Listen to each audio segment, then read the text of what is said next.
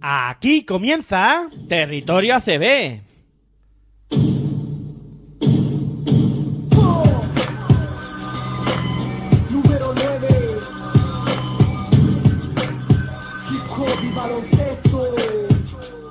Era un impuber de la vida, no sabía, solo dormía para esperar que llegara el día. Despertar para jugar, el balón me divertía, me acompañó en mi infancia y mientras yo crecía. ¿Quién diría que yo de niño optaría por el balón de baloncesto y practicar el básquet noche y día? ¿Quién diría que de hip hop y baloncesto viviría? Que por el básquet hasta el fútbol dejaría, en el aula de clase jamás me encontraría, jugando básquet en el patio del liceo estaría. Practicaba mañana y tarde para superarme, en la noche un partido de MJ para motivarme. Era de 2, de 3, anotaciones que hacían levantarme, tenía tiempo de negarme. Hola, muy buenas noches, bienvenidos una semana más aquí a Pasión por el Baloncesto Radio y a este programa que se llama Territorio ACB, en el cual pues vamos a repasar lo acontecido en la jornada número 31 de esta competición de la Liga Endesa ACB. Primero presentarme, soy Miguel Ángel Juárez, y también indicaros por dónde podéis escuchar este programa a través de nuestra página web en www.pasionporelbaloncestoradio.com, y también podéis escucharnos a través de los dispositivos móviles, donde podéis descargar de manera totalmente gratuita en el Play Store pues nuestra aplicación Pasión por el Baloncesto Radio, para que la podáis escuchar, para que podáis escuchar todo nuestro contenido de manera totalmente gratuita a través de ella. Y también podéis descargar TuneIn Radio, que es otra aplicación donde también podéis escucharnos a través de su buscador, una aplicación donde se engloban todas las radios, tanto nacionales como internacionales, y ahí en el buscador ponéis Pasión por el Baloncesto Radio y aparecerá nuestra emisión para que la podáis escuchar sin ningún tipo de problemas. Y también tenéis la posibilidad de escucharnos en formato podcast a través de iVoox, donde queda colgado nuestro trabajo, tanto los programas como los partidos, etcétera, y ahí podéis descargarlo también de manera totalmente gratuita. Bueno, voy a presentar ahora, como no podía ser de otra manera, me acompaña para realizar este programa Aitor Arroyo. Muy buenas noches, Aitor, ¿qué tal? ¿Cómo estás? Muy buenas noches a todos y a todas, y nada, me encuentro bien, ¿no? Con ganas de hablar de baloncesto y bueno, después de unos días de descanso. Hay que recordar que aquí en la Comunidad de Madrid, aparte de tener el día 1 de mayo, el Día del Internacional del Trabajador, pues también hemos tenido en el día de hoy el Día de la Comunidad de Madrid, el día 2 de mayo. Y bueno, pues bien, ¿no? De fiesta y de descansos está muy bien, ¿no? Sí, de fiesta suelen decir que se está bien en cualquier sitio, ¿no? Aunque para fiesta, Hitor, la que creo que tienen que tener todavía organizada en Tenerife, después de la consecución de título de la FIBA Champions League por parte del conjunto de Iberostar Tenerife. La verdad es que enorme. Sí, bueno, han hecho historia, han conseguido un título internacional, un título europeo, y bueno, desde aquí la enhorabuena a todos, a toda la familia de Iberostar Tenerife, tanto directivos, jugadores, cuerpo técnico y afición. Y bueno, pues esto es producto de un gran trabajo, ¿no? De un trabajo bien hecho y que, bueno, pues que demuestra que se pueden hacer muy bien las cosas y que se puede conseguir títulos realizando las cosas muy bien.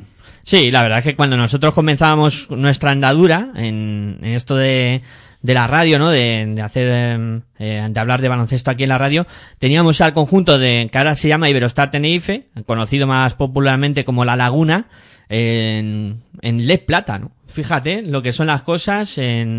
Nosotros llevamos 10 años en esto de la radio y La Laguna, o ahora Iberostar Tenerife, estaba disputando sus partidos en Les Plata por aquel entonces, y fruto del trabajo y de la paciencia, pues ha llegado primero el ascenso al E-Foro y luego subir a la competición, a la máxima competición a nivel nacional, que es la Liga ACB, y luego, como tú comentabas, este gran éxito con el título internacional, que creo que sitúa ya en el mapa europeo de baloncesto la ciudad de Tenerife, y a este equipo yo creo que para siempre, ¿no? Porque la verdad es que es un mérito conseguir esto, y ante equipos también muy importantes que hay en Europa. También hay que darle importancia, o también hay que decir que, mejor dicho, que el apoyo económico es muy importante, ¿eh? Que a Tenerife y en este caso a La Laguna o al Iberostar Tenerife y al Herbalife Gran Canaria, el Cabildo pone bastante dinero. Sí que me puedan decir desde Tenerife que, bueno, que ellos están gestionando bien el dinero. No dudo de ello. Y lo están haciendo muy bien. Si otros equipos han tenido también el apoyo de las comunidades y de los estamentos oficiales, y a buen seguro que lo han malgastado o no han sabido gestionarlo bien, ¿no? Y en este caso una cosa no quita la otra, ¿no? El apoyo económico es importante, pero gestionarlo bien también es muy importante. Gracias a eso, a la buena gestión, pues Iberostar Tenerife ha ido creciendo, o el baloncesto en Tenerife ha ido creciendo desde la Lez Plata, como bien dices tú, Miguel Ángel, hasta la Liga Endesa ACB, realizando grandes temporadas y grandes campañas, y esto es un premio al buen trabajo, al trabajo bien realizado, ¿no? Este año es el sumum para el conjunto tinerfeño, con clasificación para la Copa, título continental, y también está clasificado, recuerden, para los playoffs, o sea que este año han completado... Esta temporada, mejor dicho. Esta temporada, sí, que el año 2017 no lo han conseguido todo esto, lo han conseguido entre el 2016 y el 2017, correcto. Es durante esta temporada donde el cuadro tinerfeño pues ha cuajado un año histórico, que será muy difícil de olvidar en las islas, ¿no? Y este club, recordemos que allá por 1984 era uno de los clubes que formaban o que iniciaban lo que conocemos hoy como la Liga ACB, ¿no? Y bueno, después de pasar por algún problema y de intentar reestructurar el baloncesto en Tenerife, al final se refundó como La Laguna. Y a partir de eso, por lo que hemos comentado, comenzó a jugar en Liga EVA, ascendió a Les Plata, donde estuvo 4 años, luego 5 años más en Leforo, donde ya dio el salto en la temporada 2011-2012 a la Liga Endesa ACB, después de que hubieran renunciado en un principio, tras conseguir el título del Aleforo, a subir, porque no cumplían todos los requisitos, pero finalmente Alicante desistió de seguir en la competición por problemas económicos y compraron la plaza al club alicantino, por lo que en 2011-2012 finalmente consiguió ese ansiado ascenso y ahora pues haciendo historia.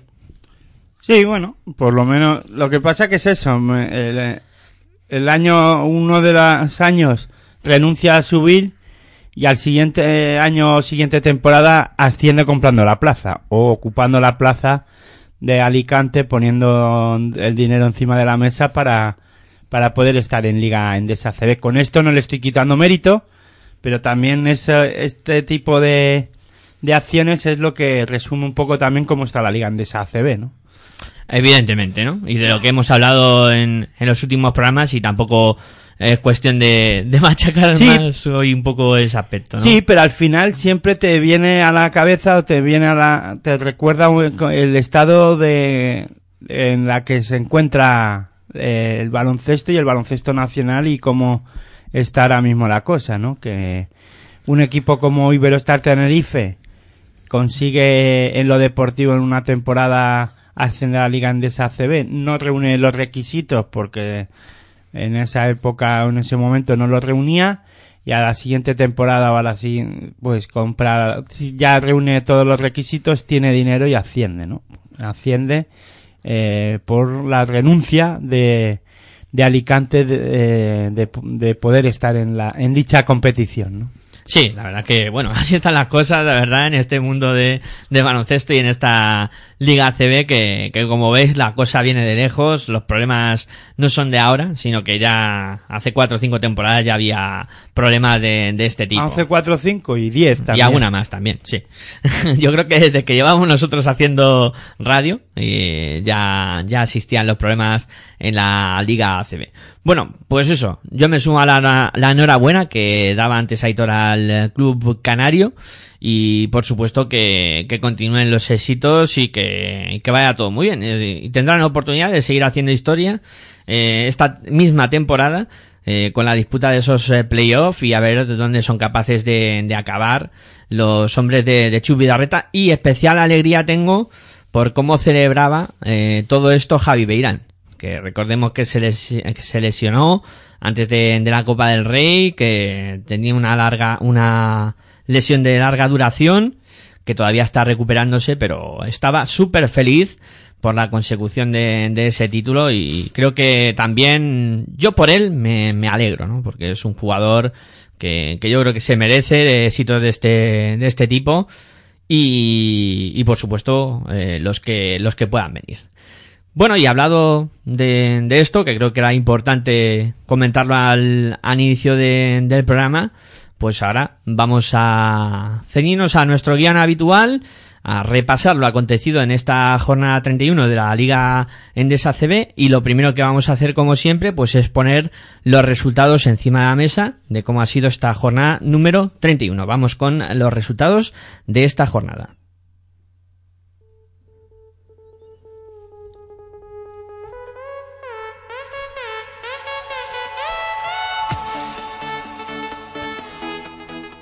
Basconia 81, Divina Seguros Joventut 45.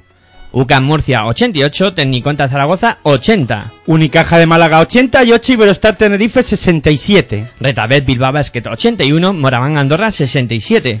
Real Betis Energía Plus 72, Fútbol Club Barcelona Lassa 89. Montakit Fuenlabrada 75, Herbalife Gran Canaria 72. Real Madrid 79, Movistar Estudiantes 72. Y Valencia Basket Club 85, Río Natura Monbus Obradoiro 74.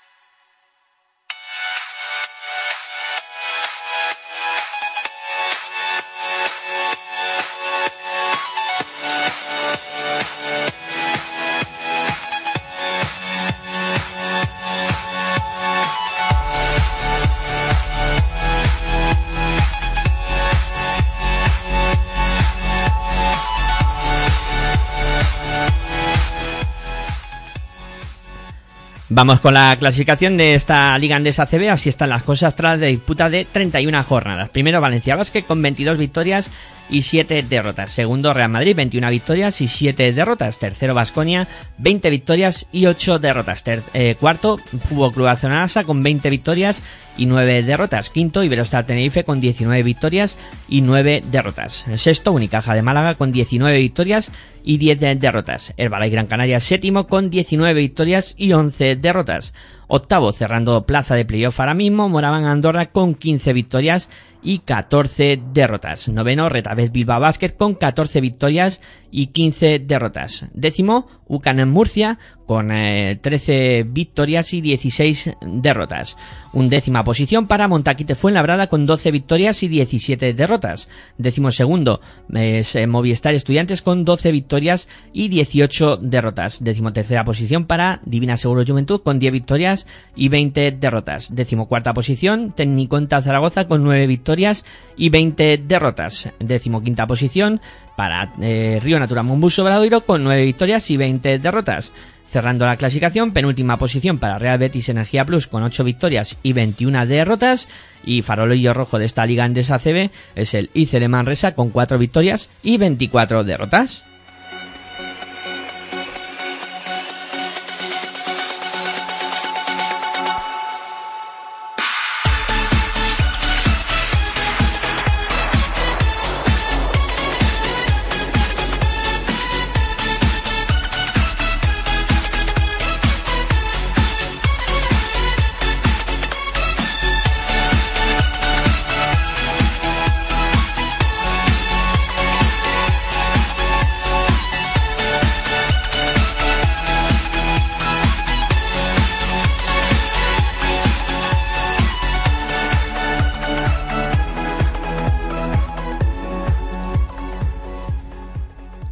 Bueno, pues una vez conocidos los resultados y puesto al día cómo está la clasificación de esta Liga Endesa ACB, pues ahora le cedo el testigo a Aitor para que nos haga una breve valoración de lo que ha sido esta jornada número 31.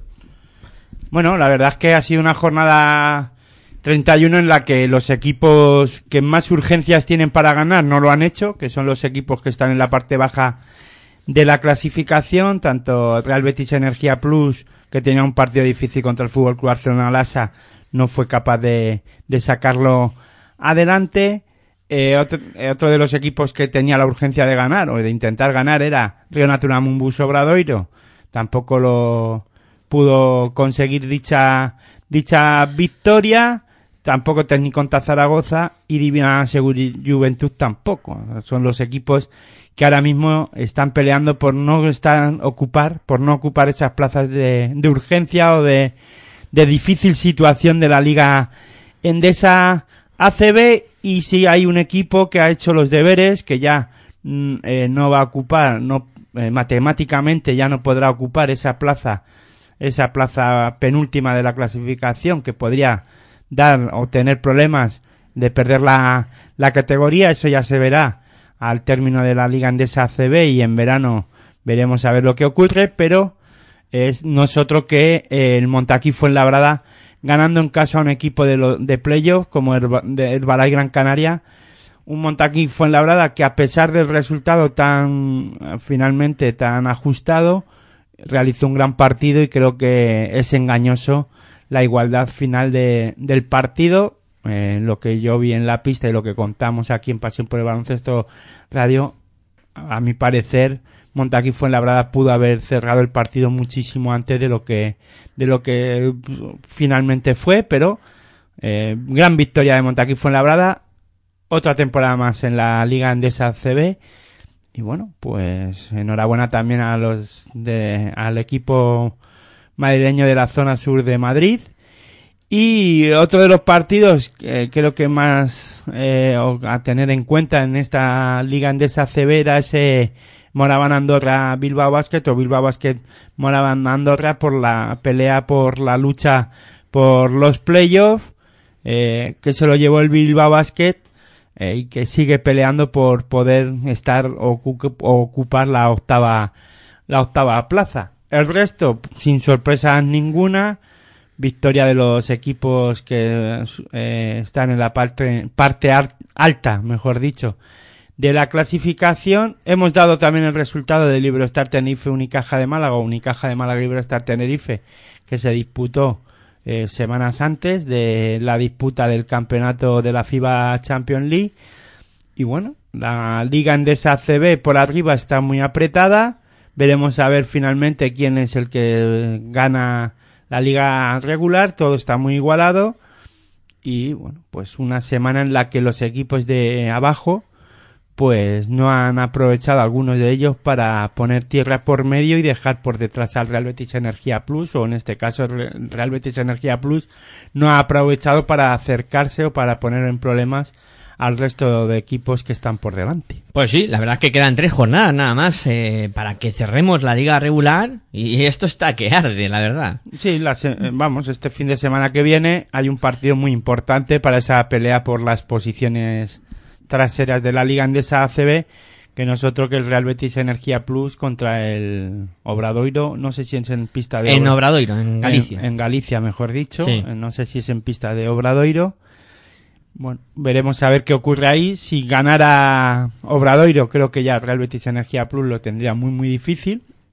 Pero bueno, eso habrá que verlo. Sí, hasta la última acción todavía puede haber posibilidades, ¿no? Luego repasaremos un poquito tanto las posibilidades que hay matemáticas para ocupar la última plaza de playoff, como también para conocer qué posibilidades hay de que cada equipo ocupe esa penúltima plaza que en teoría daría lugar al descenso a la LEF Oro. Junta a ICL Manresa, hay que recordar. Sí señor, junta a ICL Manresa ya no tiene ninguna opción de no...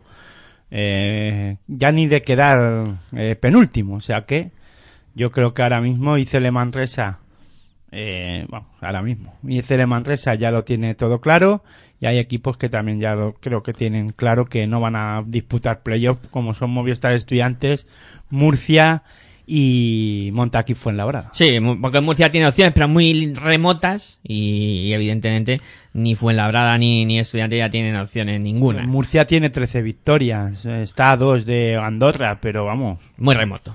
Muy remoto. Luego explicamos todas esas posibilidades. Yo entiendo lo que tú dices, que vamos, que no basta. Vamos. Yo he visto lo visto. No, si basta. Está Murcia en los playoffs, ya para mí sí que sería algo muy con mucha sorpresa, ¿no? Ya ahí la sorpresa ya, vamos, yo soy una persona que cree que se pueden dar muchas cosas y que el deporte es muy caprichoso, pero también visto lo visto, no creo que Murcia esté en dichos playoffs, que se puede dar, sí, matemáticamente no está fuera de playoffs. Sí, esto claro. Es igual que lo de que el Betis podía jugar la Copa del Rey en esas opciones matemáticas que explicábamos al final de la primera vuelta, que era que ganara por una diferencia de puntos abismal. Pues esto de Murcia es parecido, ¿no? Ganar los 3 partidos, esperar que Andorra pierda los 3 y luego remontar de básquet, a verás, ¿no? Entonces, bueno, luego lo explicaremos, cuáles son las posibilidades de cada equipo, pero vamos, yo estoy con Aitor, que ahora mismo Murcia, pues eso, las opciones que tiene son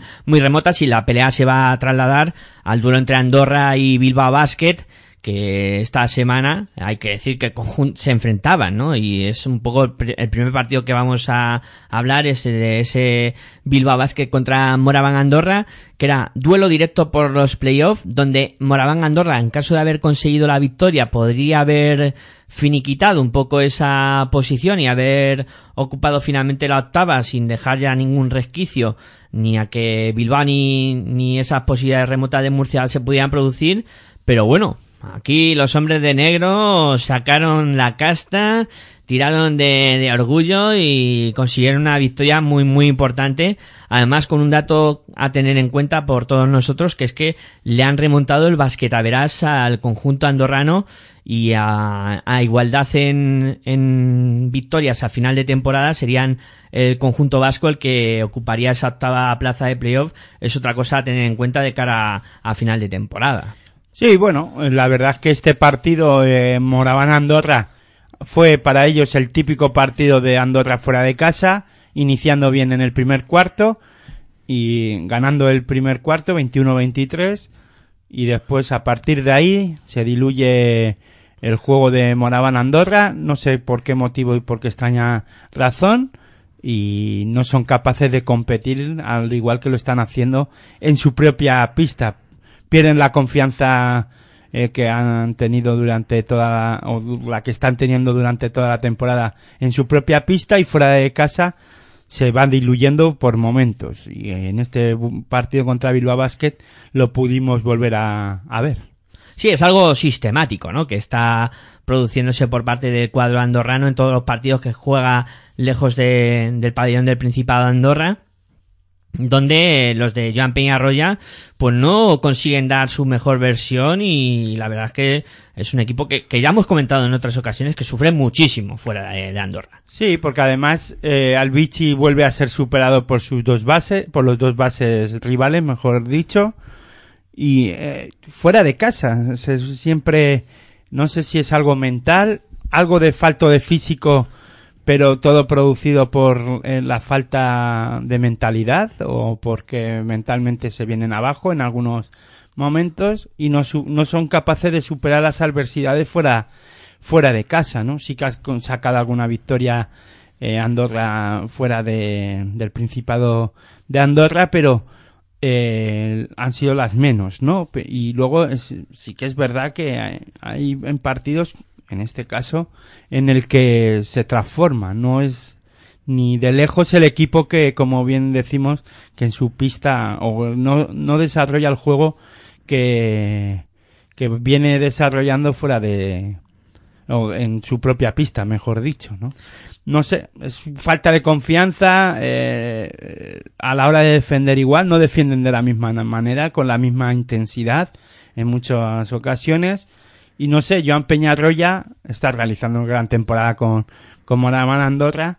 Andorra, si nos dicen que va a estar en playoff en esta temporada, pues yo no hubiera dicho que no al principio de temporada por la plantilla que tiene una plantilla muy competitiva, pero yo estaría dudando, O sea, yo creo que es un premio para Moraván Andorra poder estar en esos playoffs. Ya consiguieron estar en la Copa del Rey y ya estar simplemente peleando ahora mismo con Bilbao Basket por esa posición de por la octava plaza, pues no está nada mal, ¿no? Ya una vez que la tienen ahí o que han estado durante toda la temporada en esas posiciones de playoff, pues sería una pena, ¿no? Para el equipo andorrano perderla, ¿no? Pero si no juegan o si no juegan los playoffs, para mí tampoco, hombre, no sería una decepción, para nada. Sería, bueno, pues un equipo en el que ha peleado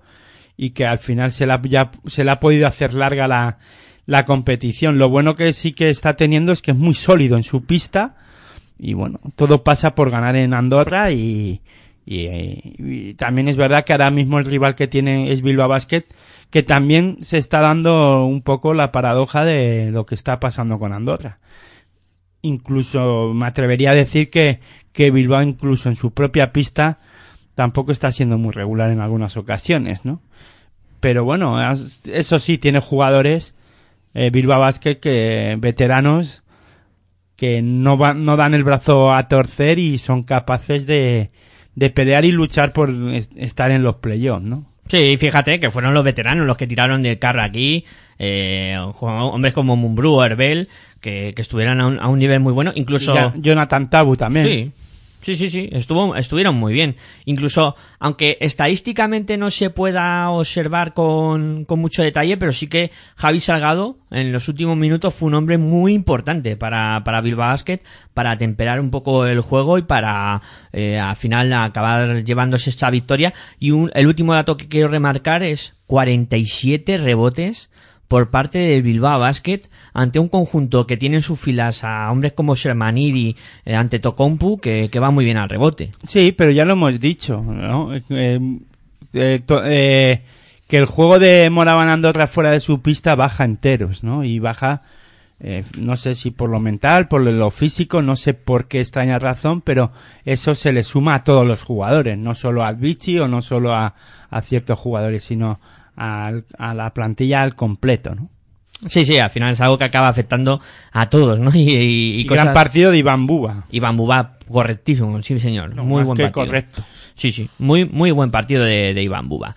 Bueno, pues dejamos ese duelo que mantenían Bilbao Basket y Moraván Andorra por los playoffs y nos vamos a hablar ahora de... un partido donde habría dos cosas en juego. Por un lado, Murcia intentando agarrarse a esas posibilidades matemáticas para playoff y Tecnyconta Zaragoza intentando buscar una victoria que les saque de esa situación donde están metidos con 9 victorias y la verdad es que pasando muy mal.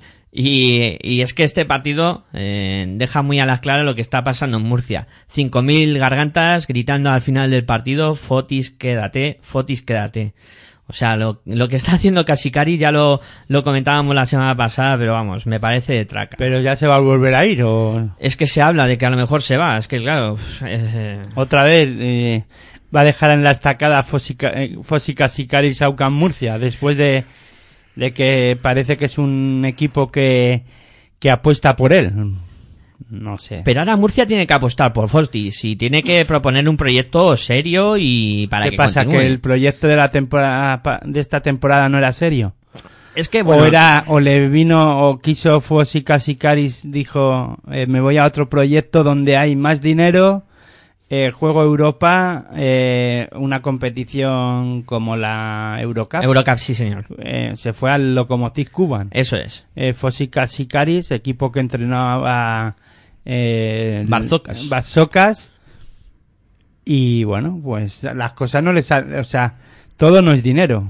Ahí tiene la muestra. Entonces, vamos a ver, tendrá que sopesar, ¿no? Hombre, Murcia podrá hacer un esfuerzo económico para ponerle dinero a él encima de la mesa para mejorarle su ficha y después también tendrá que hacer, podrá hacer un esfuerzo para atraer jugadores para poder competir, pero en la Liga Endesa ACB, pero no sé dónde suena que se pueda ir. Todavía no sonaba ningún nombre, pero sí que está buscando un proyecto pues tipo como que ha tenido esta temporada, ¿no? Un equipo con dinero que le pueda ofrecer jugadores de nivel top y bueno, luchar por no sé si incluso alguna Euroliga le podría llamar a sus puertas. Pero es que sí, hombre, calidad tiene, es un entrenador que puede irse a cualquier equipo a nivel europeo, yo no digo que no.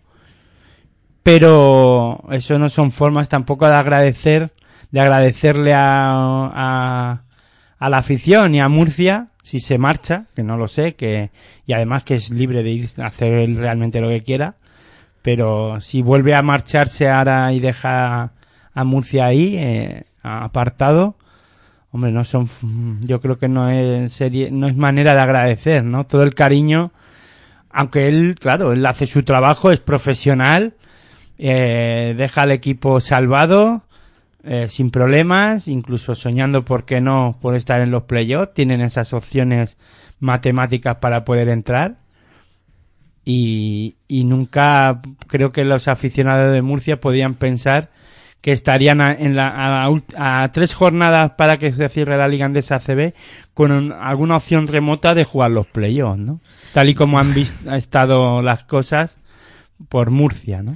Bueno, el aficionado murciano en esta liga se veían con el agua al cuello hasta la última jornada y luchando por no descender. O sea, eso es lo que pensaban antes de venir Fotis Katsikaris. Estaba clarísimo que el equipo estaba condenado a sufrir muchísimo.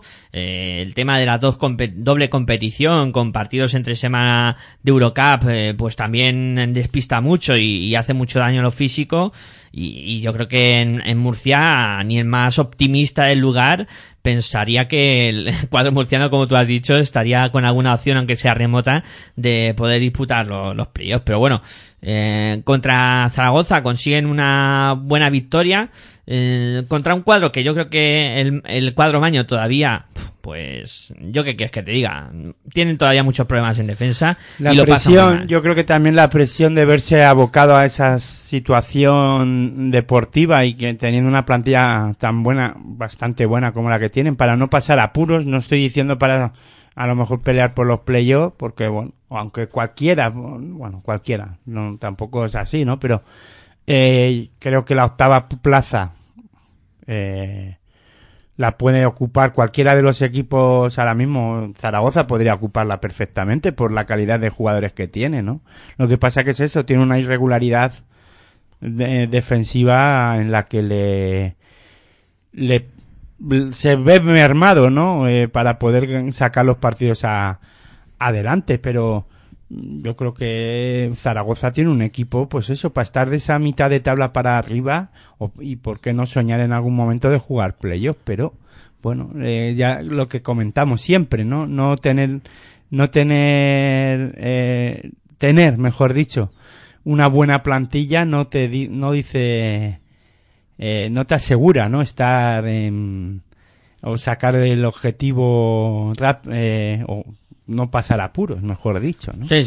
Y eso dice mucho y muy bien de la competición de la Liga Endesa ACB, que cualquier equipo te plantea problemas, ¿no? Y una mala racha te mete en líos y en problemas y te ves abocado en una situación que a lo mejor pues con jugadores de esa calidad que tiene ahora mismo Zaragoza, pues se está viendo que mentalmente pues pasa por problemas también, no es normal, ¿no? Porque se ve en una situación en la que no es fácil, ¿no? Sí, y sabes además uno de los mayores problemas que ha tenido Zaragoza en todo lo que va de competición es que nunca han estado 3 o 4 jugadores rayando a buen nivel al mismo tiempo. O sea, hemos tenido partidos en los que ha estado muy bien Tomás Bellas, otros momentos de temporada donde ha aparecido Yellowback, otros momentos de temporada donde aparece Norel, pero no hemos visto un bloque, ¿no? Y es eso lo que le está pasando al cuadro maño, yo creo.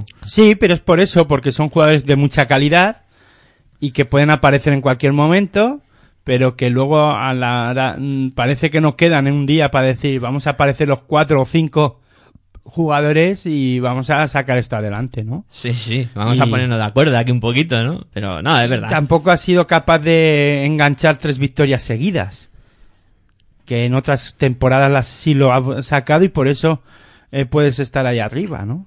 No ha sido capaz de sacar o 2 victorias consecutivas de calidad, ¿no? Y de coger confianza, ¿no? Sí, además es eso, otra de las cosas que le pasa a este equipo y que le pasa a factura es eso, el tema mental de confianza. Es Zaragoza ahora mismo dice, bueno, es que los jugadores que además, que dices, que calidad tienen para aburrir. Robin Berzin es uno de los alemanes que mejor proyección tiene ahora mismo a nivel europeo, y luego Bellas es un base que también puede dirigir con corrección al equipo y hacerlo muy bien, pero esa falta de confianza ahora mismo les está lastrando, y mucho, y creo que tienen que empezar a apretar el culo, defender mejor para crecer en confianza. Y es que tienen jugadores como Isaac Fotu. A mí es que me sorprende mucho, sobre todo eso, ¿no? Conteniendo un nombre como Isaac Fotu, Gelnorel y Yellowback, y bueno, luego Berzin, pero en el juego interior, defensivamente, en este caso Murcia también le ha vuelto a castigar, y otros equipos le ha castigado en ese juego interior. Y luego, no sé, es que ya te digo, o fíjate lo que estabas hablando tú, ¿no? Perdona, defensivamente están pues algo flojos, no están siendo regulares y no están siendo capaces, y ya incluso en algún momento eso se traduce también en su propia pista, ¿no? Y entonces eso ya es complicado. Veremos a ver ahora esta semana que vuelven a Zaragoza qué son capaces de hacer, ¿no? Pero es que es complicado. La situación ahora mismo de Zaragoza es complicada, ¿no? Y te quería comentar que al hilo de lo que tú decías del juego interior, que fue otra vez castigado, en este caso Murcia, es que aparece Kevin Zumba, que no había hecho... bueno, no voy a decir que no haya hecho nada durante la temporada, pero sí que no haya destacado nunca, ¿no? Y en este partido hace un partido muy correcto y les hace muchísimo daño. Es que fíjate el partido de Zaragoza de este fin de semana, que es el sábado contra el Real Madrid.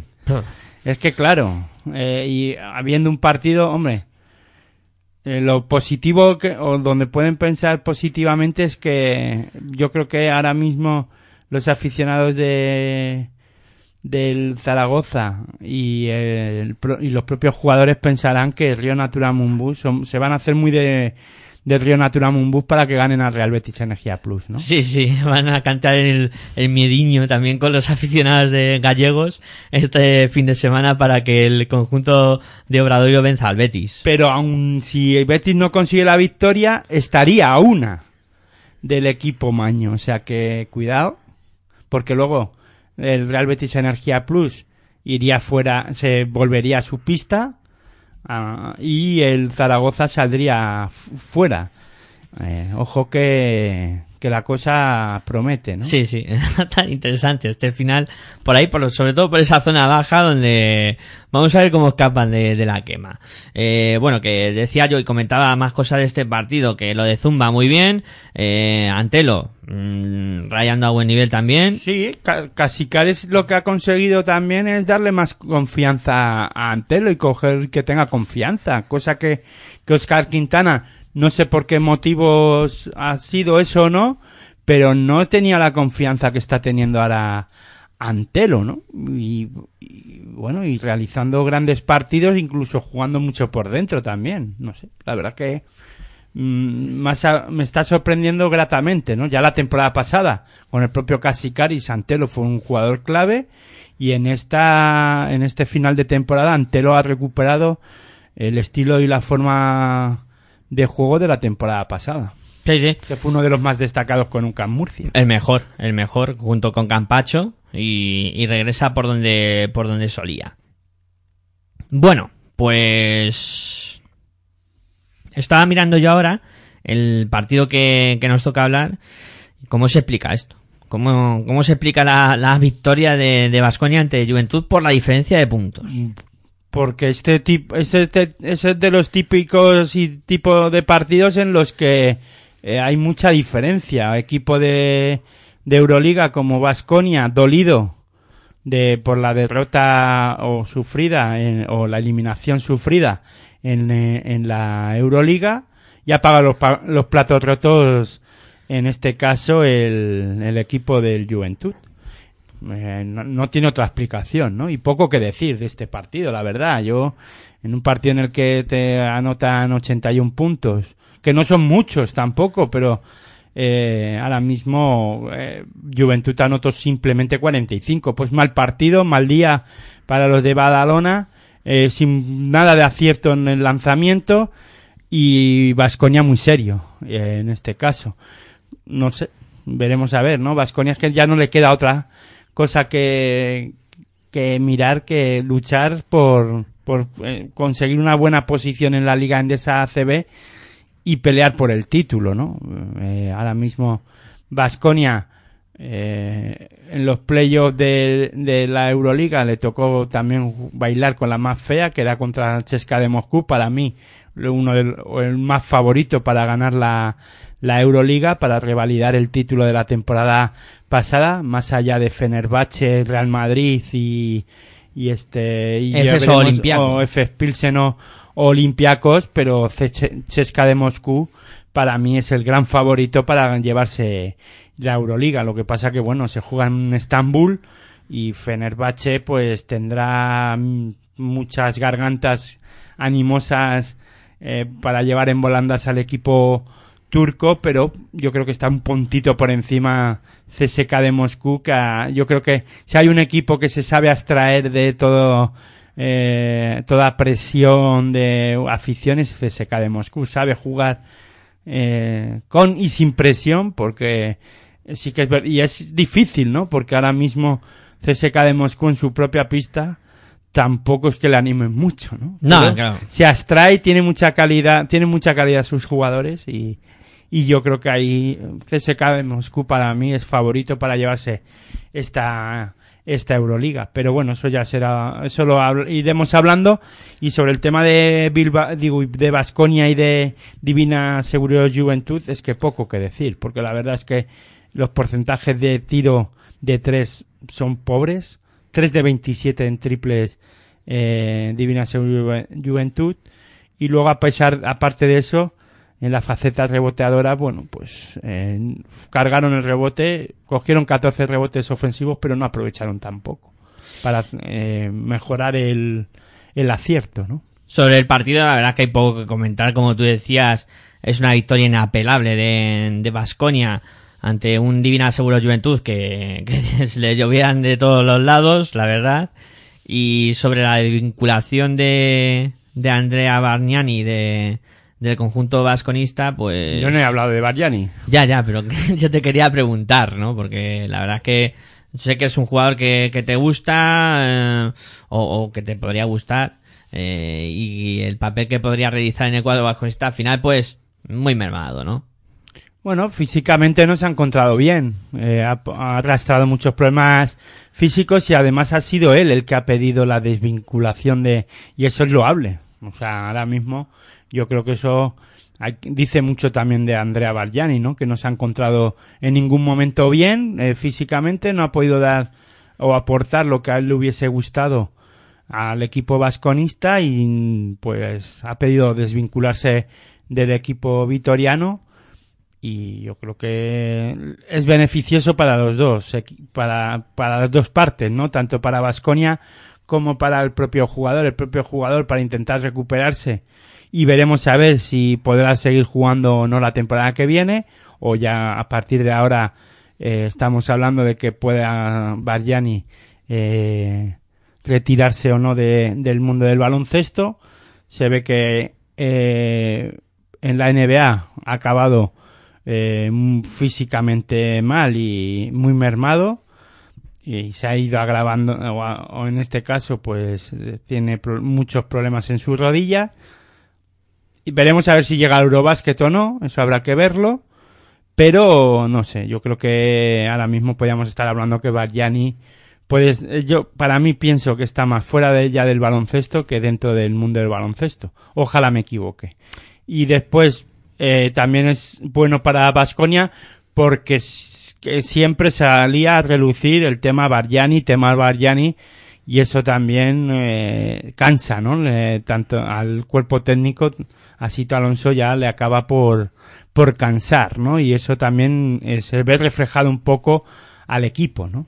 Sí, claro, es un tema recurrente que ha estado toda la temporada ahí, que si Bargnani para acá, que si Bargnani para allá. Está claro que era un fichaje de campanillas, jugador número uno del draft y que venía un poco a ser ese jugador franquicia del cuadro vasconista, pero evidentemente los problemas desde el principio de temporada han sido muchos, no ha podido rendir ni siquiera a un nivel regular y todo ha girado en torno a Bargnani y entiendo un poco el hartazgo de Sito Alonso que en cada rueda de prensa ha tenido que escuchar la palabra y Bargnani cuándo, y Bargnani qué, y Bargnani para acá y Bargnani para allá, ¿no? Y al final pues dicen, macho, están jugando aquí otros 11 o 12 compañeros de Bargnani, pues un poquito de respeto, ¿no? Hacia ellos también y un poco hacia la labor que están haciendo, y no hablar de un jugador que está ha estado más partidos fuera que dentro este año en Basconia, ¿no? Un poquito eso ha sido, pues claro, ha tenido que campear con ello durante toda la temporada y no ha sido plato de buen gusto, y ahora la rescisión que ha pedido Bargnani, yo también estoy de acuerdo contigo, Aitor, es algo que es loable por parte del jugador italiano, que haya dicho, mira, hasta aquí hemos llegado y yo me marcho, ¿no? Ya dejo esto que así es inviable. Bueno, pues repasados 3 partidos de la jornada 31, vamos a hacer una pausita ahora y continuamos hablando de esta Liga Endesa ACB y de la jornada 31 de la competición, repasando lo acontecido en la misma. Venga, una pausita y volvemos.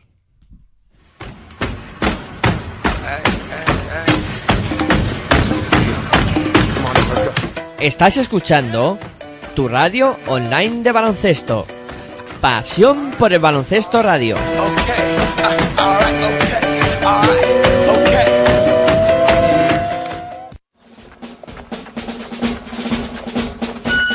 Si sientes la misma pasión del mundo de la canasta como nosotros, tu radio es www.pasionporelbaloncestoradio.com.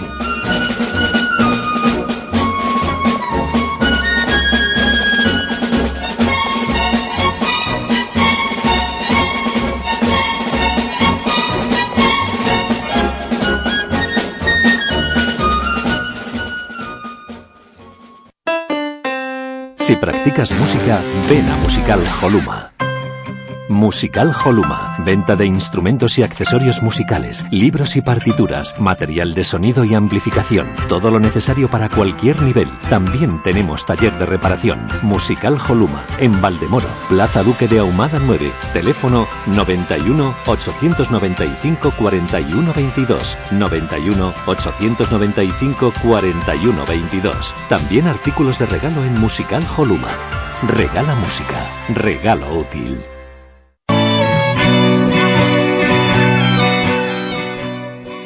El baloncesto femenino toma protagonismo y vuélvete loco con la Hora de Locos. Todos los miércoles a las 22:30 horas en www.pasionporelbaloncestoradio.com.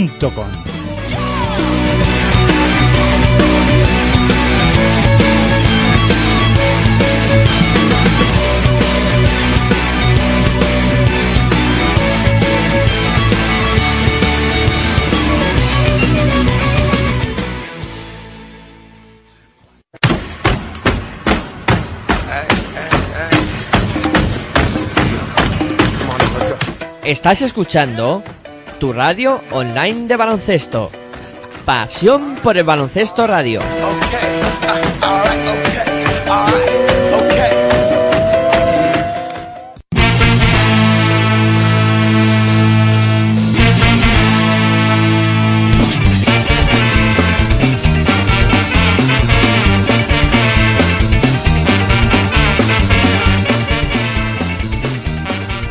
Bueno, pues continuamos repasando la jornada 31 de la Liga Endesa ACB aquí en Pasión por el Baloncesto Radio, en tu radio online de baloncesto, disfrutando pues de lo que ha sido esta jornada y hablando un poquito de ella y de todo lo que se mueve alrededor de esta Liga Endesa ACB. Vamos a hablar ahora del encuentro que enfrentaba en el Polideportivo Fernando Martín de Fuenlabrada al conjunto de Montakit de Fuenlabrada contra Herbalife Gran Canaria. Y bueno, al principio hablando con todo el mundo por allí, todo diciendo, bueno, a ver si ya conseguimos la victoria y nos salvamos, ¿no? Que era un poco el objetivo primordial de este encuentro para Montakit de Fuenlabrada, pero al final yo me sumo a lo que has dicho tú en la valoración. Poca ventaja para un buen partido de Montakit Fuenlabrada y algo decepcionado, ¿no? Con el juego de Herbalife Gran Canaria, que se vio claramente superado por el conjunto de J. Cuspinera. Pues sí, la verdad es que fue un partido marcado por el inicio, ¿no? Del encuentro y del Montakit Fuenlabrada, que empezó muy bien, muy acertado desde la línea de 6.75. Con muchas imprecisiones, consiguiendo muchas que el equipo canario cometiera muchas imprecisiones y muchas pérdidas de balón, provocándole muchas pérdidas de balón, y poco a poco fue fraguando la victoria desde ahí, desde la defensa y el buen acierto desde la línea 6.75, la victoria de Montakit Fuenlabrada. Luego reaccionó Herbalife Gran Canaria, también defendiendo bien y haciendo que Fuenlabrada no pudiera desarrollar el juego que estaba desarrollando en la primera parte, y con acierto en la dirección de juego, que todavía no habían aparecido ni Bob Macalés ni Albert Oliver. Bob Macalés no apareció en todo el partido, a mi forma de ver el encuentro. En ningún momento el juego de Bob Macalés lo vi en la pista, no entraba a canasta. Con muchas pérdidas de balón. Sí, Albert Oliver, yo creo que en el tercer cuarto Albert Oliver dirigió muy bien a Herbalife Gran Canaria y consiguió cambiar la torna del partido y acercar al Herbalife Gran Canaria a 5 o 6 puntos o a 7 puntos antes de irse al descanso del último cuarto, para que se pudiera disputar el último cuarto. Pero es que hubo un hombre en la pista como Marko Popović, que fue para mí el jugador clave, ¿no? Para que la victoria de Montakit Fuenlabrada, que como también hemos comentado y acabas de comentar tú, para mí fue corta la ventaja, ¿no? Es engañoso, es muy engañoso, porque en el último minuto hubo mucho parón de juego, haciendo faltas, yendo a la línea de tiros libres, y parecía que Fuenlabrada no quería cerrar el partido, ¿no? Fue clave también los tiros libres para una cosa y para otra. Tanto para Fuenlabrada, que fallaba y no podía cerrar el partido, como para Herbalife Gran Canaria, que también fue, viéndolo visto, el resultado fue tan igualado al final, que los tiros libres que Albert Oliver falló y que otros hombres, Kai Kurik también tuvo varios en los que falló, finalmente fueron claves, ¿no? Pero yo creo que clave fue el inicio de partido de Montakit Fuenlabrada, que nos tiene ya en algunos partidos acostumbrados en el Fernando Martín de Fuenlabrada a hacerlo, y que luego también dentro del mismo partido los terceros cuartos en algunas ocasiones no son nada buenos para Fuenlabrada, y le da vida al rival, ¿no? Al equipo rival. Y fue clave también el inicio del último cuarto, los 5 primeros minutos del último cuarto, en el que Herbalife Gran Canaria no era capaz de anotar. Montakit Fuenlabrada sí, de la mano de Marko Popović, con triples desde 8 metros. Pero después hubo un momento en el que Montakit Fuenlabrada tuvo 6 ataques consecutivos en los que no anotaba, gracias a la defensa de Herbalife Gran Canaria, pero es que no era capaz de anotar, y poquito a poquito fue acercándose otra vez en el marcador se fue acercando Herbalife Gran Canaria en el marcador, pero le faltó nada para poder remontar el partido. Y para mí, y esto sí que lo digo claramente, hubiese sido injusto, ¿no? Sobre todo por el juego desarrollado en la primera parte por Montakit Fuenlabrada, aunque el Herbalife Gran Canaria, por la calidad de toda la plantilla de Herbalife Gran Canaria, podía haberle dado la vuelta al marcador, pero yo no reconocía el Herbalife Gran Canaria, ¿no? Que nos tiene acostumbrados dentro de la Liga Endesa ACB. Sí, la verdad es que estuvo muy desdibujado, ¿no? Muy No supieron en ningún momento. Tú comentabas lo de entrar a canasta por parte de Bob Macalés y dividir, ¿no? Incluso lo decías durante el partido. Sí, comenté sobre el partido también que el pick and roll no defendió muy bien el pick and roll sobre de Hendricks, de Pasenni, de los hombres altos, en definitiva del Herbalife Gran Canaria. Lo defendió muy bien Montakit Fuenlabrada, sobre todo en la primera parte.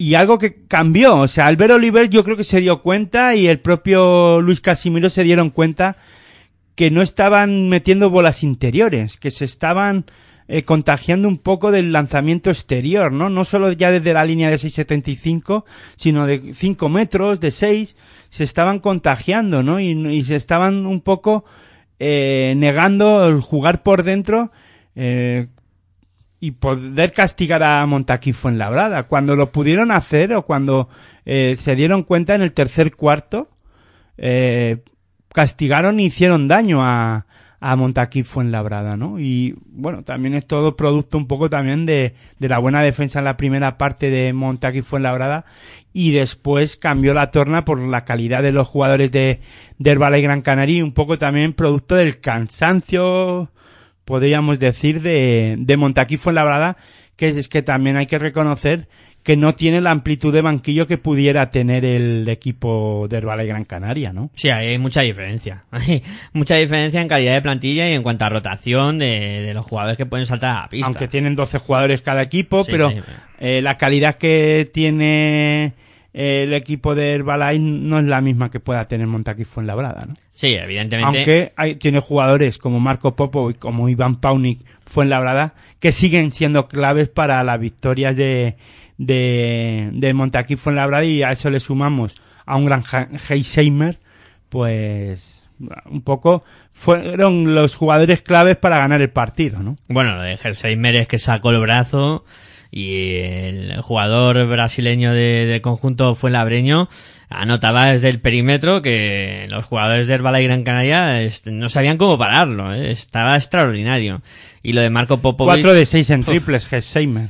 Y lo de Popović es que yo no sé, van a tener que hacerle un monumento en Fuenlabrada, porque la verdad es que el año pasado fue clave, y este año, a pesar de que no está al mismo nivel en todos los partidos, sí que cuando tiene que aparecer siempre aparece, ¿no? Y siempre esperas la mejor versión de Marko Popović cuando el equipo lo necesita, ¿no? Y ayer lo necesitaba en ese último cuarto. Y además antes de ayer, mejor dicho. Antes de ayer, perdón, que estaba ya no sé ni qué día vivo. Lo necesitaba, Fuenlabrada, que apareciera Marko Popović, y apareció con 2 triplazos en esos 5 primeros minutos del último cuarto, espectaculares para no sentenciar el partido, pero sí decirle a Herbalife Gran Canaria que lo iba a tener muy difícil. Y luego, si entra ese último lanzamiento de Albert Oliver, que intentó desde su propia pista para empatar el partido, pues estoy contigo que hubiera sido totalmente injusto que Herbalife Gran Canaria hubiera podido forzar la prórroga, y ahí vete a saber lo que hubiera pasado. Sí, mal partido de Pasennik, fuera de partido. Otro partido más en el que hay que sumar que Xavi Rabaseda visita la pista de Montakit Fuenlabrada, equipo en el que vistió la camiseta del equipo fuenlabreño, y otra vez fuera de partido en todo momento. O sea, la presión, no aguanta la presión que le ejerce la afición de Fuenlabreña sobre Xavi Rabaseda. Ni con Movistar Estudiantes, ni ahora con Herbalife Gran Canaria, los varios partidos que ha jugado con la camiseta fuenlabreña allí con el equipo visitando la pista fuenlabreña, mejor dicho, incluso hasta quiero recordar con el Fútbol Club Barcelona Lassa. Correcto. No ha sido capaz de jugar ni de hacer buenos partidos. Es que fuera de partido en todo momento, también en este partido, con 0 puntos, pero ya no solo 0 puntos, sino es que se le ve en la pista como que no es capaz de aguantar esa presión, ¿no? Sí, y lo de Pasenni, después de que la semana pasada hicieron el partidazo que hizo, pero está claro que se enfrentaba a una defensa como la de Estudiantes, que en el juego interior está como está. Ah, bueno, dices de Pasenni la jornada pasada. Esta semana que había muchos ojos de la NBA mirando a ver qué hacía Pasenni, ¿no? Porque se habla de que puede ser uno de los jugadores que pueda ir pronto a la NBA. Pero es que jugadores a la NBA pueden ir muchos, Más que nada porque la NBA coge de todo. Y da igual quién sea y el nombre que sea, ¿no?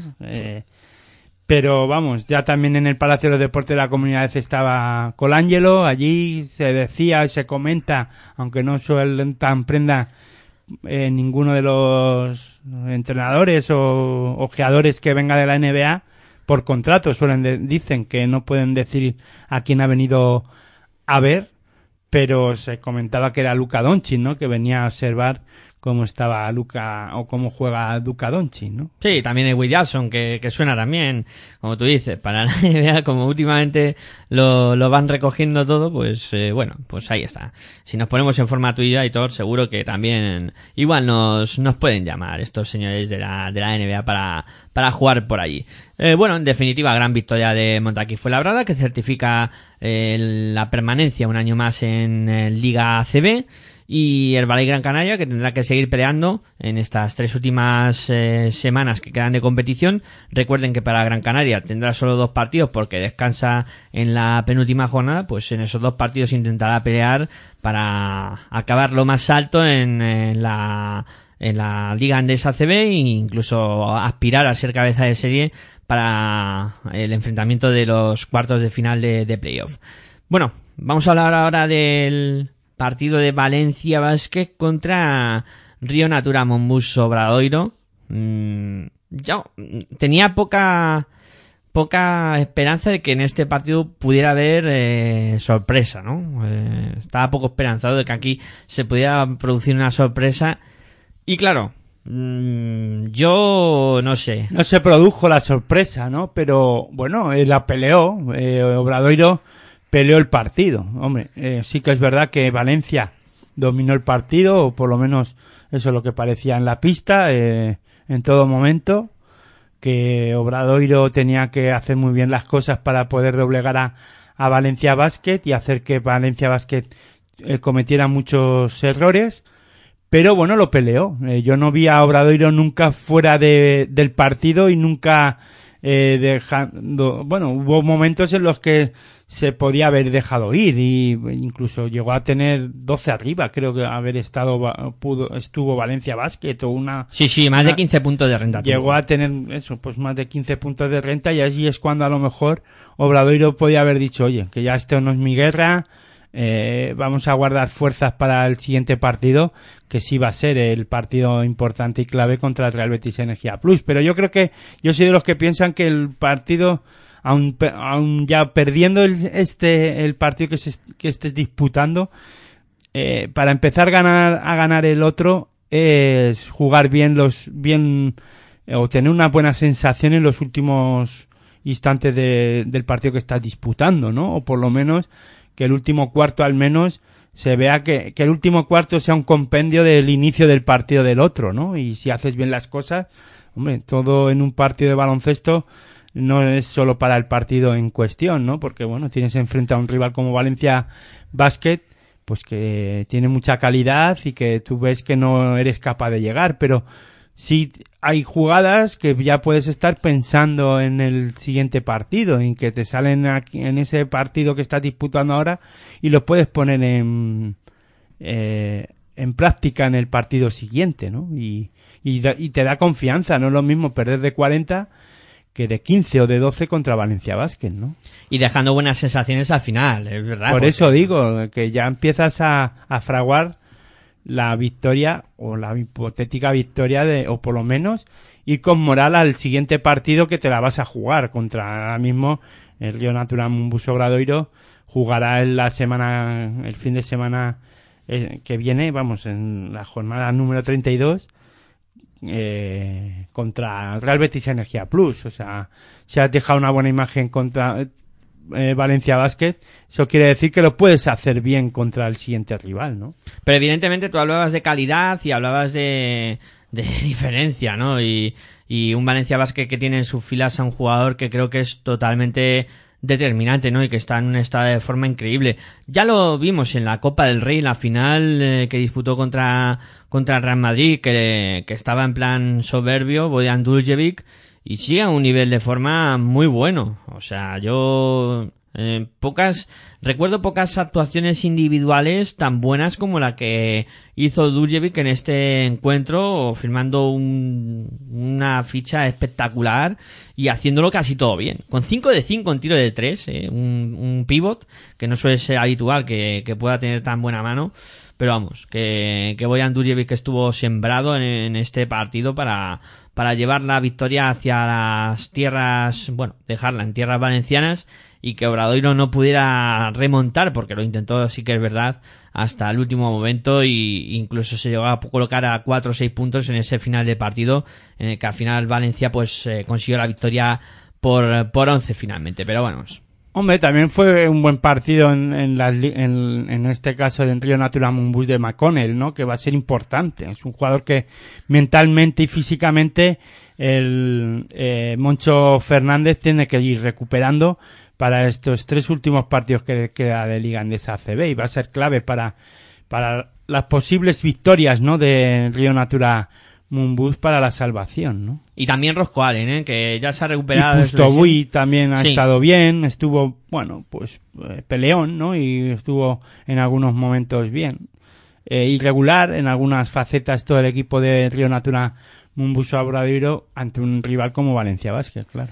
Y yo, fíjate todo lo que te digo, ahora mismo, hoy por hoy, y vamos a hablar ahora del partido del Real Betis Energía Plus contra Fútbol Club Barcelona Lassa, pero ya enganchando un poquito con el encuentro y con ese duelo que va a haber la semana que viene entre Obradoiro y Real Betis Energía Plus, hoy por hoy veo mucho mejor al conjunto que dirige Moncho Fernández que a este Betis que ahora mismo entrena Alejandro Martínez, que sí que es cierto que ha incorporado fichas, que ha movido un poco la plantilla para intentar reforzar con la llegada de Cabezas, con la llegada de Troy Debris, que le está aportando tiro exterior, pero claro, es que yo veo igual de irregulares a los dos equipos, ¿eh?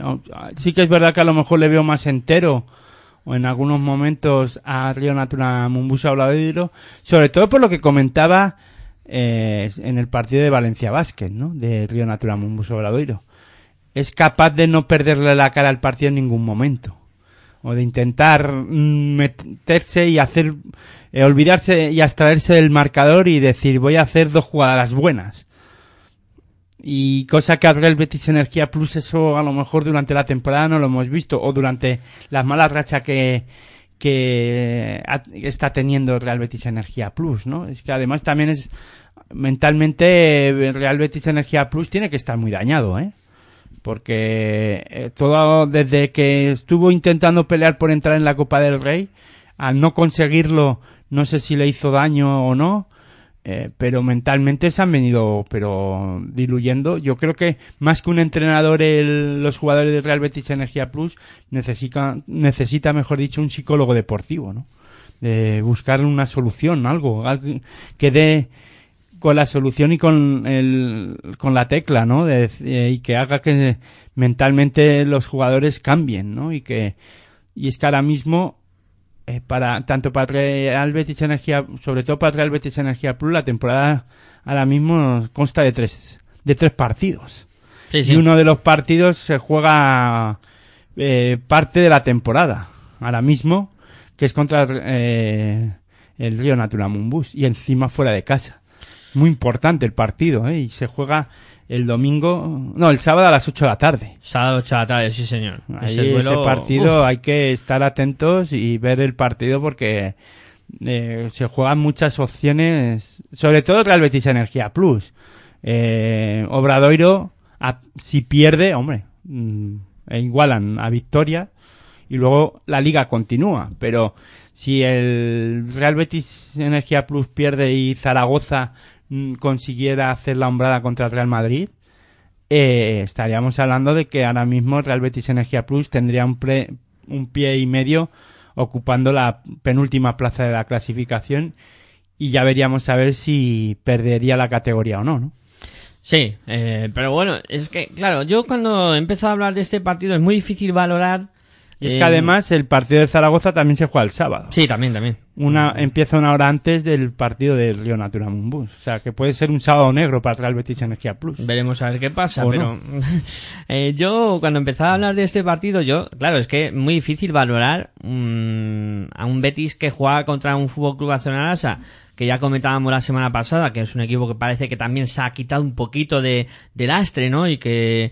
de presión, yo diría mejor, ¿no? La presión esa de la Euroliga, yo creo que ya se la ha quitado el Fútbol Club Barcelona Lassa, y ahora está intentando conseguir una posición buena para los playoffs, intentar colocarse y sobre todo encontrar sensaciones de buen juego y de encontrar las maneras y formas de jugar bien, o al menos de jugar bien, a lo mejor no, pero de sí una regularidad a la hora de sacar los partidos adelante, ¿no? Sí, pero es que yo creo que lo de jugar bien, a lo mejor no se puede decir jugar bien, pero sí que es más fluido, ¿no? Ves a un Fútbol Club Barcelona Lassa jugando mucho más fluido ahora, buscando mejor rotación en el perímetro, al final anotando mucha gente desde el tiro de tres, que al final ganas confianza porque dices que da igual quien la reciba, que la puede lanzar y puede anotar, ¿no? Con muchos lanzamientos, 30 lanzamientos de tres. A mí, yo creo que cada vez lo vemos más en más equipos. Yo creo que es una barbaridad, pero bueno. El baloncesto moderno, Aitor, es lo que tiene. Lo de lanzar mucho de tres últimamente, sí que es cierto que hay muchos equipos que van emparejando prácticamente su lanzamiento de tres con el de dos, ¿no? Y este Fútbol Club Barcelona Lassa últimamente está ampliando mucho ese recurso, ¿no? Y sí que es cierto que bueno... Bueno, buen porcentaje de acierto de Allen Renfroe, 4 de 4 y 4 de 6 la de Eriksson, ¿no? Pero el resto, 12 de 30 de acierto. No está nada mal, pero son muchos. Sí, son muchos tiros, son 30 tiros de 3, es una pasada, ¿no? Al final. Pero es que Real Betis Energía Plus lanza 25 y anota 9. Claro, que tampoco tiran muchos menos, o sea, ¿qué dices? Por eso digo, pero es que jugársela a esto contra el Fútbol Club Barcelona Lassa, cuando ves que el Barça además siempre va a tener más calidad que tú, es un poco, no sé, jugar a la ruleta rusa. Sí, a ver qué pasa, ¿no? Sí, jugar con la ruleta rusa y eso, con la bala ahí metida y a ver a quién le toca, ¿no? La China. Y al final, pues claro, la calidad se impone, ¿no? Y evidentemente Barcelona tiene muchísimo nivel de gente en el perímetro para poder anotar. Y fíjate que los que no anotan en este partido pues son jugadores como Navarro, Bezenkov, que lo han hecho muy bien durante las fases de la temporada, pero aquí no les sale bien el lanzamiento exterior. Y sí que aparecen Renfroe o Eriksson, que han estado algo más intermitentes, pero bueno, decía que era muy difícil de valorar, es muy difícil valorar, y ese partido que viene el sábado a las 8 de la tarde se prevé intenso, cuanto menos intenso, entre el Real Betis Energía Plus y Río Natura Monbus Obradoiro. Bueno, son dos equipos que lanzan mucho también desde la línea 675, que parece que no les da miedo, que les da igual, ¿no? Bueno, yo creo que aquí, no sé, más Jabasic está teniendo partidos irregulares. En este contra el Fútbol Club Barcelona Lassa anota 10 puntos. No sé, en el juego interior Obradoiro tampoco lo estaba pasando muy bien durante la temporada. Veremos a ver, es el partido de urgencia, ¿no? Y ahí sí que los nervios, y el que mejor entre al partido y el que más aguante la presión es el que podrá llevarse el partido, ¿no? No me gustaría estar en la piel de nadie, ¿no? De ahí jugándose las habichuelas en ese enfrentamiento. Y vamos a por el último partido de la jornada, el que disputaban Real Madrid y Movistar Estudiantes, derbi, que venció el cuadro del Real Madrid. Y comentando un poco durante el partido, ya no son lo que eran los derbis, ¿no? Son partidos un poco venido a menos de lo que era antes. Yo recuerdo más intensidad, más... Sí, pero yo creo que también es producto del tema de que hay muchos partidos en la agenda del Real Madrid. Yo creo que el Madrid es el que marca, el que además puede hacerlo. Es el que marca un poco el ritmo de juego. Es el que dice, bueno, pues nosotros venimos de jugar contra Darussafaka en Turquía, jugándonos los dos partidos martes y jueves de Euroliga. Ya no solo el físico, sino lo mental también. Pasaba más o menos salvar la temporada del Real Madrid es estar en Final Four y a ver qué pasa, porque hay que recordar contra quién va a jugar el Real Madrid la Euroliga, contra CSKA, Fenerbahce y luego Olympiacos o el Efes Pilsen. Estamos hablando de, para mí, ya lo he dicho, CSKA es el equipo que por presupuesto y aparte por calidad de plantilla es el favorito. Después podría ser Fenerbahce o Real Madrid, los dos equipos que más o menos pueden estar parejos. Y después Olympiacos y Efes Pilsen pues estaría por debajo, ¿no?, de estos. No sé, yo creo que el Real Madrid pues salvar la temporada, o sea, se juega la temporada en esa eliminatoria con Darussafaka. Es capaz de perder un partido aquí en el Palacio de los Deportes con Darussafaka e ir a Turquía y aguantar la presión y ganar la eliminatoria sin ningún problema. Y bueno, han sido capaces de sacar la eliminatoria y venir a Madrid otra vez y disputar un derbi en el que fue extraño por el ritmo, ¿no? Un poco lento, en el que hasta que el Madrid gana el partido sin querer, yo creo que por la inercia, ¿no?, de la calidad de algunos jugadores del Real Madrid y el no acierto de algunos jugadores de Movistar Estudiantes, o que no tienen suerte, pues por ejemplo Vicedo,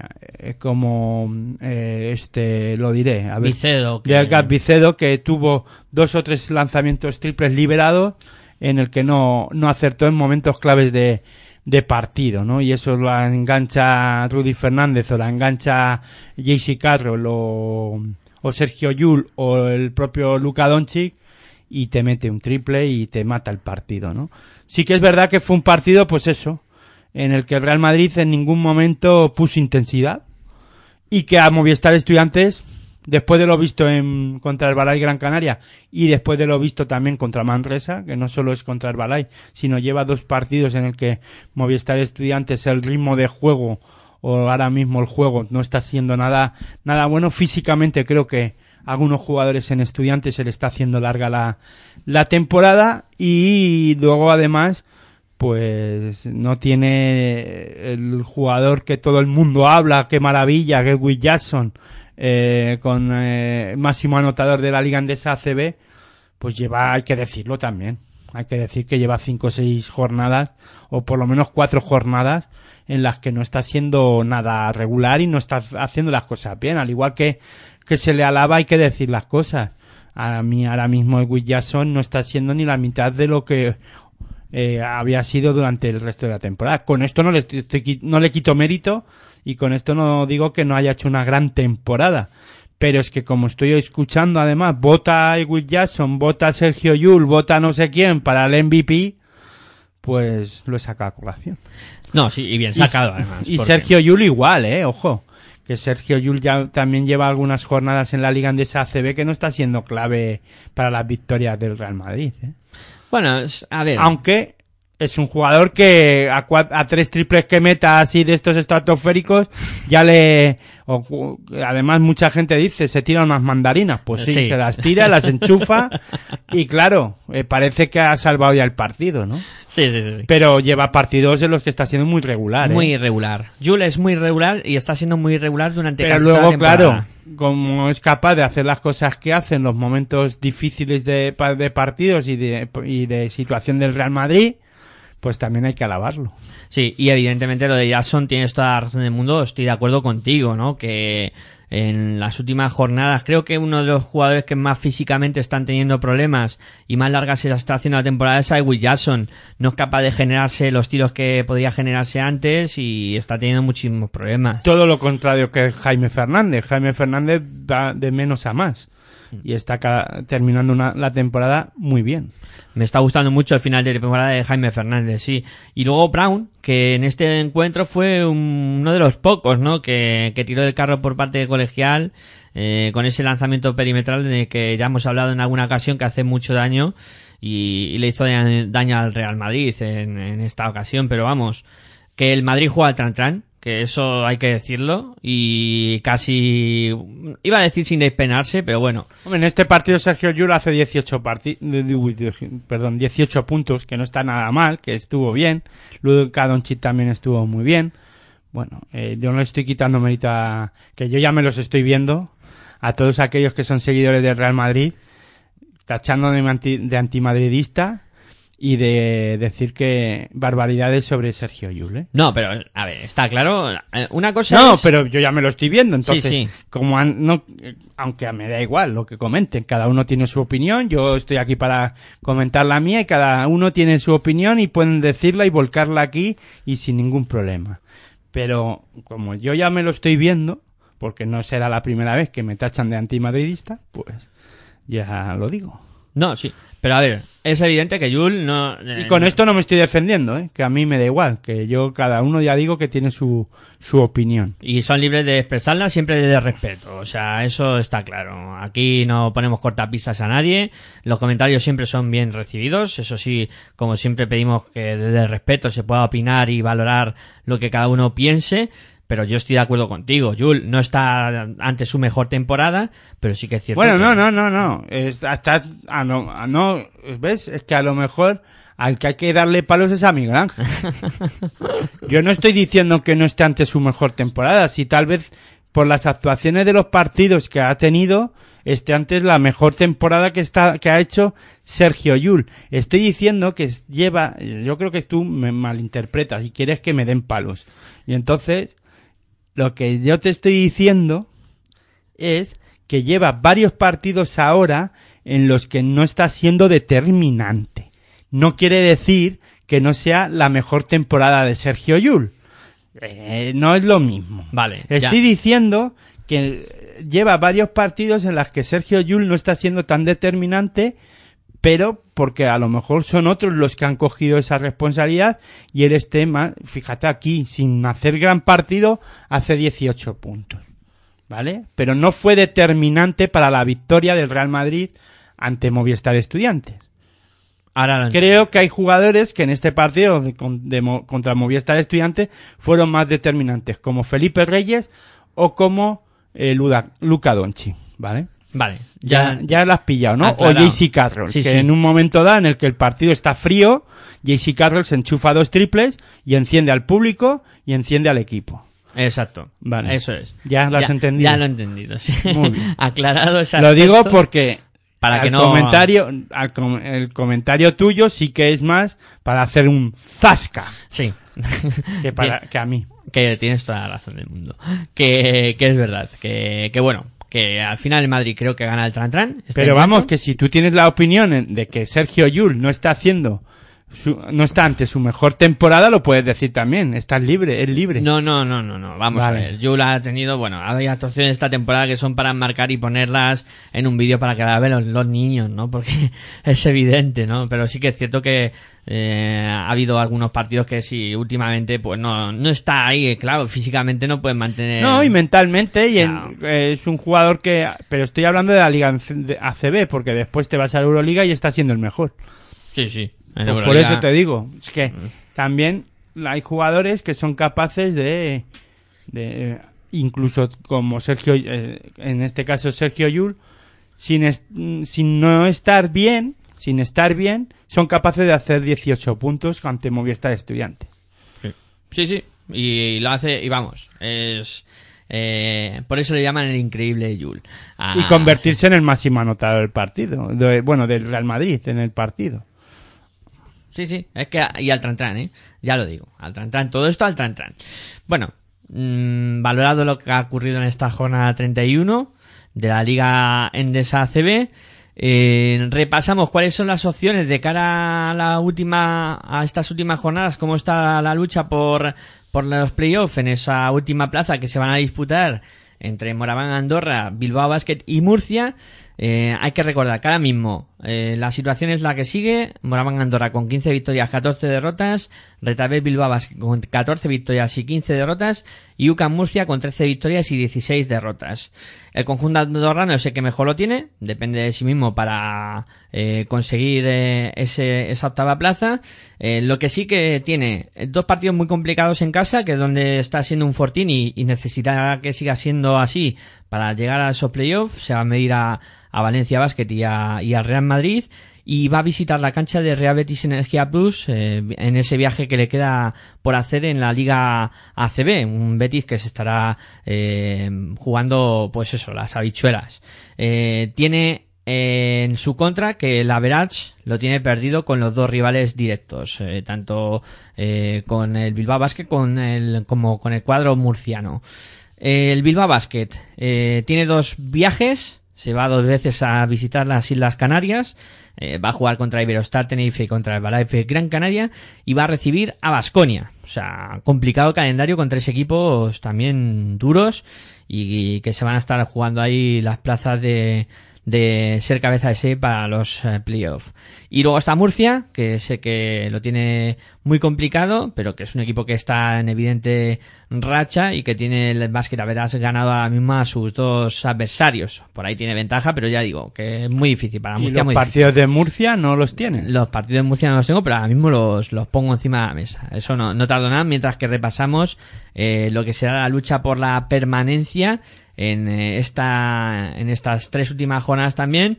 Muy interesante, porque tendremos cuatro equipos peleando por esa por no descender a la Alef Oro. Disputarán esta última plaza. Divina Seguros Joventut, que ahora mismo está con 10 victorias, 20 derrotas. Tecnyconta Zaragoza con 9 victorias y 20 derrotas. Obradoiro con 9 victorias y 20 derrotas. Y Real Betis Energía Plus con 8 victorias y 21 derrotas. Evidentemente, ahora mismo, el conjunto de Carles Durán es el que mejor lo tiene, la Peña, que tiene una victoria más que dos de sus tres rivales y dos victorias más que uno de sus rivales, el Real Betis Energía Plus. Es decir, que lo único malo que tiene el conjunto de la Peña es que solo tiene dos partidos por disputar, uno que es contra ICL Manresa y luego va a visitar al Real Madrid. Tiene el Basket Averas ganado por al conjunto del Betis y perdido contra Tecnyconta Zaragoza. Y decir que luego entre Río Natura Monbus Obradoiro y Real Betis Energía Plus, ese es el partido clave, ¿no?, por la permanencia, ya que si en este caso el Río Natura Monbus Obradoiro consiguiera la victoria ante Real Betis Energía Plus, dejaría muy mermadas las posibilidades del conjunto del Real Betis Energía Plus, ¿no? Entonces, si Río Natura Monbus Obradoiro consigue la victoria, le va a poner las cosas muy complicadas al Real Betis, como antes comentábamos, ¿no? Y bueno, eso es un poco, a grosso modo, lo que va a suceder en estas últimas tres jornadas, lo que hay en juego. Todavía hay muchas posibilidades abiertas para en estas tres jornadas y veremos, a ver. Tú ahora mismo, Aitor, ¿por qué apostarías? ¿Para plaza de playoff y plaza de descenso? Yo primero voy a decir los tres partidos que tiene Murcia para terminar la temporada. Tiene a Herbalife Gran Canaria y a Valencia fuera de casa, y en casa recibe a Unicaja de Málaga. Bueno, también son rivales muy duros, todos van a estar también ahí peleando los playoffs. Y bueno, yo mira, me mojo antes que tú. Yo creo que van a ser Bilbao el que ocupe la plaza de playoff, y el que descienda va a ser el Real Betis Energía Plus.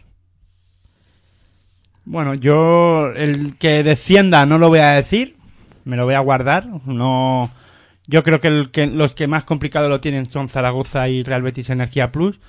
Luego, que vayan a descender o no, nunca lo vamos a saber, porque ahora mismo no sabemos cuántos descienden ni cuántos ascienden, ni nada de eso. Eso ya habrá que esperar para el verano. Pero entre Zaragoza y el Real Betis Energía Plus va a estar en esa posición. Estoy convencido que en este fin de semana no vamos a salir de dudas. Entonces, seguro que dentro de 2 semanas o en el programa siguiente que tengamos de territorio ACB, mejor dicho, me vas a volver a preguntar con quién me quedo, si con Zaragoza o contra el Betis o con Obradoiro o con alguno. Entonces, va a ser complicado, eso sí que es complicado. Y para los playoffs, yo creo que Moraván Andorra va a estar en los playoffs, más que nada porque está siendo un equipo muy seguro en su pista, que sí que recibe a Valencia, que recibe al Real Madrid. Pero aparte de eso, también creo que aun perdiendo los tres partidos, Andorra va a estar en los playoffs. Aunque, claro, si es capaz de, si pierde y Bilbao gana uno, pues sería Bilbao el que estuviera, ¿no? Estaría. Que eso es a lo que yo creo que te estás agarrando tú, al basquetaveras particular, y pero bueno, veremos a ver, ¿no? Yo creo que Andorra va a sacar uno de los dos partidos que tiene en casa, si no los dos, eso ya habrá que verlo. Pero uno de los dos, o contra Valencia o contra Madrid, estoy convencido de que Andorra es capaz de sacar uno de ellos hacia adelante. Y luego el de fuera de casa, no sé contra quién era. Has dicho Andorra, no sé. Sí, en casa era contra Madrid. Y luego Valencia. Tiene al Real Betis Energía Plus fuera de casa. Bueno, ahí veremos a ver qué ocurre. Yo ahí no me mojo. Pero vamos, que yo estoy convencido de que Andorra va a estar en playoff, y creo que por juego y por la regularidad que está teniendo, sobre todo en su pista, creo que es capaz de sacarlo adelante. Pues ala, echan nuestras apuestas. También podéis vosotros apostar por quién creéis que va a estar finalmente en playoff y cuál va a ser el equipo que ocupe esa segunda plaza de descenso. Yo la plaza difícil de la Liga Endesa ACB no sé quién la va a ocupar. Vale, ahí todo se reserva. No, porque es que está la cosa complicada y no sé, tampoco veo, es que además no veo a ninguno de los equipos con un juego de decir que regularidad, y tal vez a lo mejor Río Natura Monbus veo con menos problemas, y visto lo visto veo que te puede pasar de todo todavía, y es que Divina Seguros Joventut no lo tiene hecho tampoco. Bueno, cuidado. Pues nada, la semana que viene quedarán nada más que 2 jornadas para cerrar la competición. Ahí ya veremos algo más claro. Y a lo mejor está más clarificado el asunto, sí. Bueno, venga, vamos a por el quinteto de esta jornada 31. Vamos a hacerlo como siempre. Empezamos a elegir un base de entre estas 3 opciones, Aitor. Sergio Llull, Sam Larkin o Jonathan Tabu. Vaya tela, Sergio Llull, venga. Venga, ahí, Sergio Llull será nuestro base. De escolta entre Billy Bayron, Marko Popović o Eriksson. Me tengo que quedar con Marko Popović, que fue extraordinario lo que hizo. Elige un alero, Aitor, entre Benite, Anga o Sanemeterio. Benito, extraordinario, 6 de 11 en triples, espectacular. Me toca elegir un ala pivot, y tenemos aquí a Herbel, Antelo o Sengueila. Me voy a quedar con el señor Herbel, que creo que fue clave en la victoria del Bilbao Basket. Y elige nuestro hombre alto, Aitor, entre Kevin Zumba, Duljevic o Heisheimer.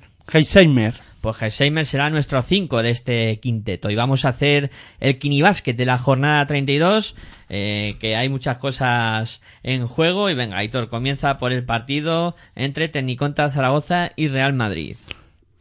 Una X para ese partido. Me toca a mí el de Río Natura Monbus Obradoiro contra Real Betis Energía Plus. Yo pienso que va a ser un 1.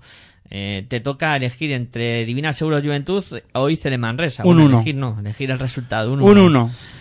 Me toca a mí el Fútbol Club Barcelona Lassa contra Montakit Fuenlabrada, que creo que va a ser un 1. Te toca el Iberostar Tenerife contra Retabet Bilbao Basket. X. Me toca a mí el Moraván Andorra contra Valencia Basket, que yo creo que va a ser un 2. Te toca el Herbalife Gran Canaria contra UCAM Murcia. Herbalife Gran Canaria, UCAM. Pues un 1. Y rectifico en el Tecnyconta Zaragoza Real Madrid. Pues dicho, no, voy a poner un 2, porque es que me pensaba que, no sé por qué extraña razón, pensaba que habías dicho Iberostar Tenerife contra Real Madrid. Y no, si es Tecnyconta Zaragoza Real Madrid, que es así, pues rectifico, vamos, y no quiero perder dinero, un 2. Venga, pues cambiamos ese resultado. Y vamos a por el último, Basconia contra Unicaja, que yo creo que va a ganar el cuadro vitoriano, y va a ser un 1 en ese partido. Pero he dicho en el Herbalife Gran Canaria UCAM Murcia, ¿qué he dicho? Un 1. Un 1, vale. Sí. Ahí está, ya hemos completado el Kinibásquet de esta jornada número 32. Veremos a ver si conseguimos ganar algo de dinerito, y vamos a ir nos quedan pocas jornadas y no hemos ganado nada durante la temporada. Estamos muy mal en ese aspecto. No nos vamos a poder ir de cena con lo que saquemos ahí del Kinibásquet. Bueno, vamos a ir poniendo punto y final al programa de hoy. Aitor, como siempre, ha sido un auténtico placer hablar contigo de baloncesto, y nada, seguimos hablando tanto fuera como dentro de las ondas de este maravilloso deporte. Pues nada, el placer es mío, y como siempre decir, buen baloncesto para todos y todas. Bueno, pues ya solo queda agradeceros a vosotros, a los que estuvisteis al otro lado, escuchando y siguiendo este programa. Y nada, emplazaros para mañana más baloncesto, en este caso baloncesto en femenino, con la hora de locos. Estaremos hablando ahí con los compañeros de Locos por el Baloncesto Femenino un poquito de baloncesto en femenino. Nada más, como siempre me despido, muy buenas y hasta luego.